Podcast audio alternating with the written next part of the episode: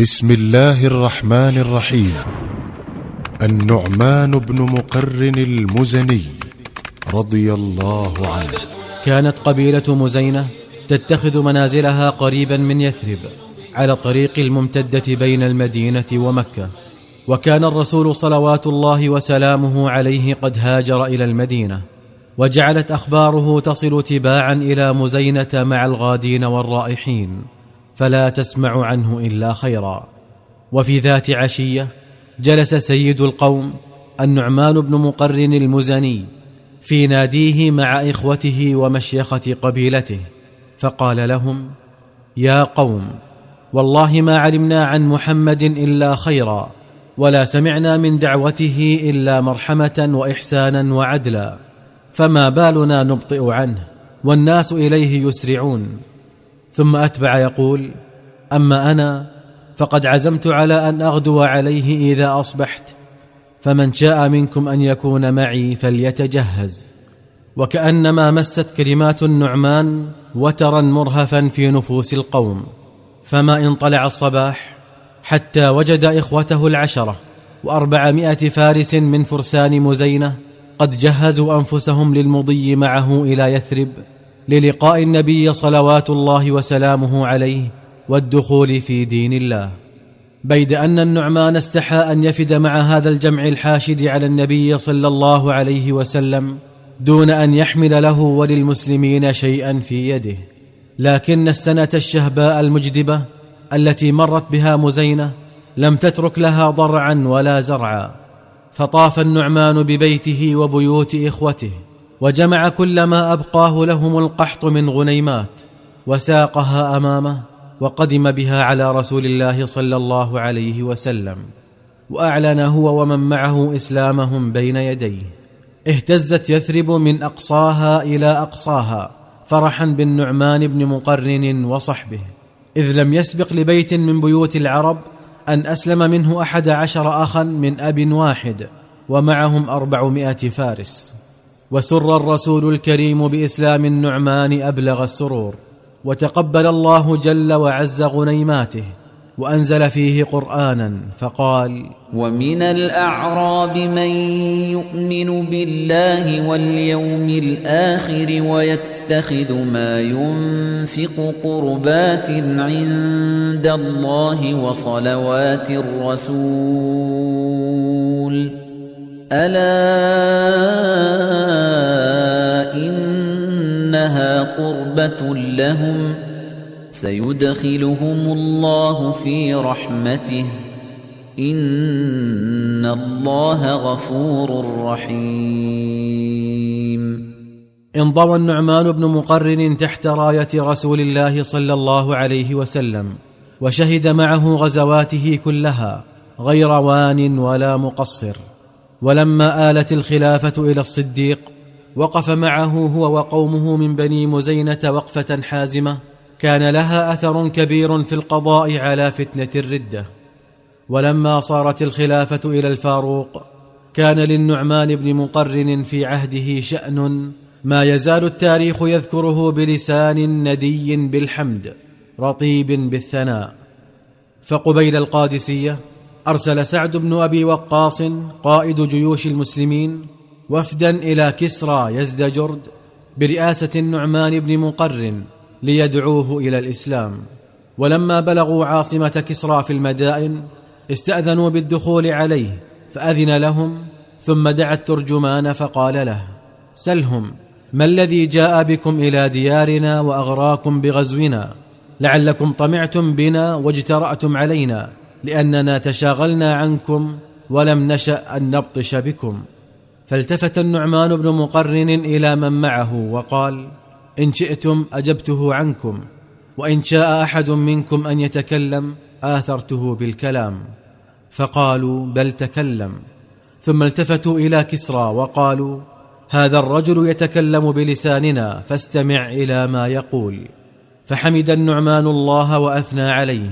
وصلى على نبيه وسلم ثم قال إن الله رحمنا فأرسل إلينا رسولا يدلنا على الخير ويأمرنا به ويعرفنا الشر وينهانا عنه ووعدنا إن أجبناه إلى ما دعانا إليه أن يعطينا الله خيري الدنيا والآخرة فما هو إلا قليل حتى بدل الله ضيقنا سعه وذلتنا عزه وعداواتنا اخاء ومرحمة. وقد أمرنا أن ندعو الناس إلى ما فيه خيرهم وأن نبدأ بمن يجاورنا. فنحن ندعوكم إلى الدخول في ديننا وهو دين حسن الحسن كله وحض عليه وقبح القبيح كله وحذر منه وهو ينقل معتنقيه من ظلام الكفر وجوره إلى نور الإيمان وعدله.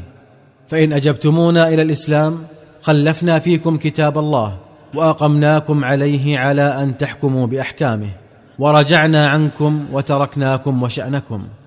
فإن أبيتم الدخول في دين الله أخذنا منكم الجزية وحميناكم. فإن أبيتم إعطاء الجزية حاربناكم.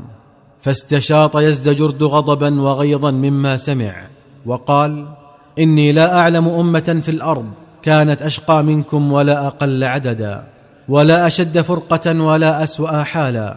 وقد كنا نكل أمركم إلى ولاة الضواحي فيأخذون لنا الطاعة منكم.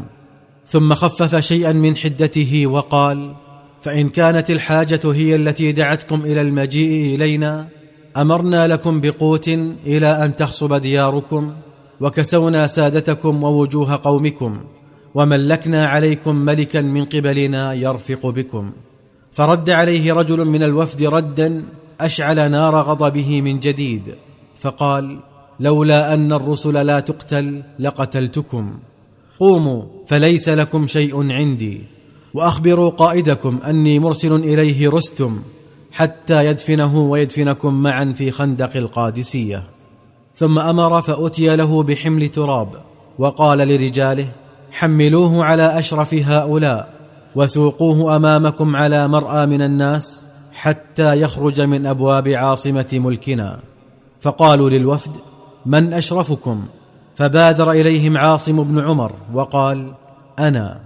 فحملوه عليه حتى خرج من المدائن ثم حمله على ناقته وأخذه معه لسعد بن أبي وقاص وبشره بأن الله سيفتح على المسلمين ديار الفرس ويملكهم تراب أرضهم. ثم وقعت معركة القادسية واكتظ خندقها بجثث آلاف القتلى. ولكنهم لم يكونوا من جند المسلمين وإنما كانوا من جنود كسرى. لم يستكن الفرس لهزيمة القادسية فجمعوا جموعهم وجيشوا جيوشهم حتى اكتمل لهم مئة وخمسون الفا من أشداء المقاتلين. فلما وقف الفاروق على أخبار هذا الحشد العظيم عزم على أن يمضي إلى مواجهة هذا الخطر الكبير بنفسه. ولكن وجوه المسلمين ثنوه عن ذلك وأشاروا عليه أن يرسل قائدا يعتمد عليه في مثل هذا الأمر الجليل. فقال عمر أشيروا علي برجل لأوليه ذلك الثغر. فقالوا أنت أعلم بجندك يا أمير المؤمنين. فقال والله لأولين على جند المسلمين رجلا يكون إذا التقى الجمعان أسبق من الأسنة. هو النعمان بن مقرن المزني. فقالوا هو لها. فكتب إليه يقول من عبد الله عمر بن الخطاب إلى النعمان بن مقرن. أما بعد فإنه بلغني أن جموعا من الأعاجم كثيرة قد جمعوا لكم بمدينه نهاوند فإذا آتاك كتابي هذا فسر بأمر الله وبعون الله وبنصر الله بمن معك من المسلمين. ولا توطئهم وعرا فتؤذيهم فإن رجلا واحدا من المسلمين أحب إلي من مائه ألف دينار والسلام عليك. هب النعمان بجيشه للقاء العدو وأرسل أمامه طلائع من فرسانه لتكشف له الطريق. فلما اقترب الفرسان من نهاوند توقفت خيولهم فدفعوها فلم تندفع فنزلوا عن ظهورها ليعرفوا الخبر فوجدوا في حوافر الخيل شظايا من الحديد تشبه رؤوس المسامير. فنظروا في الأرض فإذا العجم قد نثروا في الدروب المؤدية إلى نهاوند حسك الحديد ليعوقوا الفرسان والمشاة عن الوصول إليها. أخبر الفرسان النعمان بما رأوا وطلبوا منه أن يمدهم برأيه. فأمرهم بأن يقفوا في أماكنهم وأن يوقدوا النيران في الليل ليراهم العدو. وعند ذلك يتظاهرون بالخوف منه والهزيمة أمامه ليغروه باللحاق بهم وإزالة ما زرعه من حسك الحديد وجازت الحيلة على الفرس. فما إن رأوا طليعة جيش المسلمين تمضي منهزمة أمامهم حتى أرسلوا عمالهم فكنسوا الطرق من الحسك فكر عليهم المسلمون واحتلوا تلك الدروب. عسكر النعمان بن مقرن بجيشه على مشارف نهاوند وعزم على أن يباغت عدوه بالهجوم فقال لجنوده إني مكبر ثلاثا فإذا كبرت الأولى فليتهيأ من لم يكن قد تهيأ وإذا كبرت الثانية فليشدد كل رجل منكم سلاحه على نفسه فإذا كبرت الثالثة فإني حامل على أعداء الله فاحملوا معي. كبر النعمان بن مقرن تكبيراته الثلاث واندفع في صفوف العدو كأنه الليث عاديا وتدفق وراءه جنود المسلمين تدفق السيل ودارت بين الفريقين رحى معركة ضروس قلما شهد تاريخ الحروب لها نظيرا. فتمزق جيش الفرس شر ممزق وملأت قتلاه السهل والجبل وسالت دماؤه في الممرات والدروب فزرق جواد النعمان بن مقرن بالدماء فصرع. وأصيب النعمان نفسه إصابة قاتلة فأخذ أخوه اللواء من يده وسجاه ببردة كانت معه وكتم أمر مصرعه عن المسلمين. ولما تم النصر الكبير الذي سماه المسلمون فتح الفتوح سأل الجنود المنتصرون عن قائدهم الباسل النعمان بن مقرن فرفع أخوه البردة عنه وقال هذا أميركم.